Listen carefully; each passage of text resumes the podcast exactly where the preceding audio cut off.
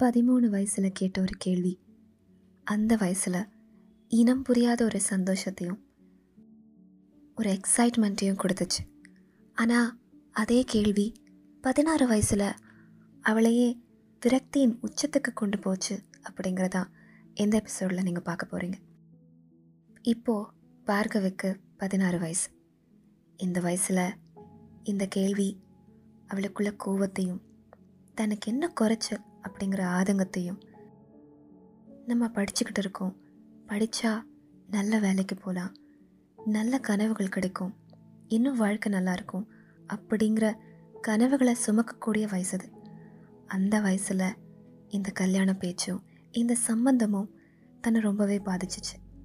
இன்னைக்கு வரைக்கும் பார்கவி அவங்க அப்பாவை வெறுக்கிறதுக்கு இது ஒரு மிக முக்கிய காரணமாகவும் இருக்குது வழக்கம் போல் ஸ்கூல் முடித்து வீட்டுக்கு வந்து தன்னோட அறையில் உட்காந்து படிச்சுக்கிட்டு இருக்கிற பார்கவிக்கு திடீர்னு அம்மாவின் குரல் கேட்குது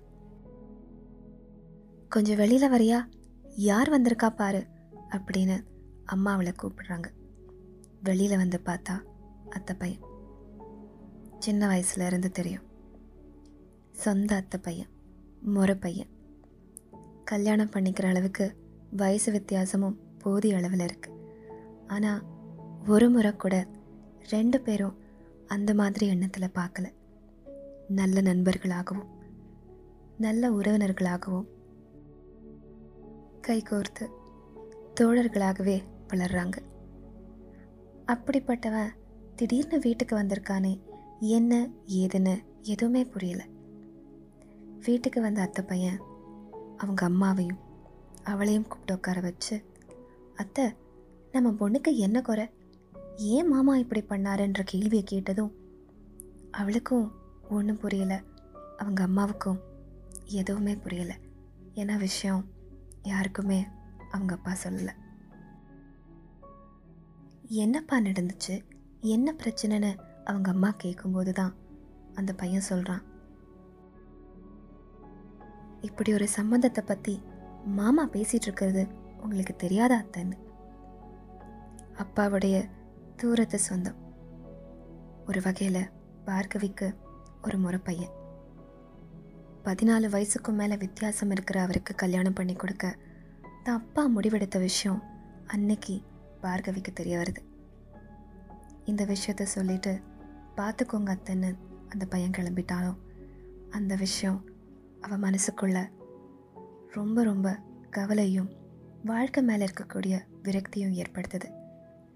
தனக்கு இருந்த ஒரே தோழிக்கு கால் பண்ணி கதறி கதறி அழுகிறா. இவ்வளவு பெரிய துரோகத்தை தப்பா அவளுக்கு செய்வாருன்னு அவள் கொஞ்சம் கூட எதிர்பார்க்கல. அது வரைக்கும் அவள் மனசில் ஒரு ஹீரோ ஸ்தானத்தில் இருந்த அவள் அப்பா கீழே ரொம்ப கீழே இறங்கி போயிட்டாரு.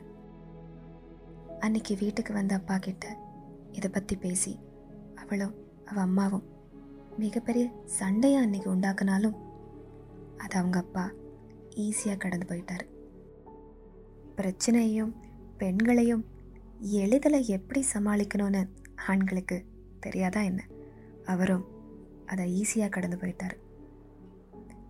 ஆனால் இந்த கேள்வி அந்த நிமிஷம் அந்த வருஷம் அவளை பாதிக்காமல் அவளும் அதை எளிதில் கடந்து போயிருக்கலாம்.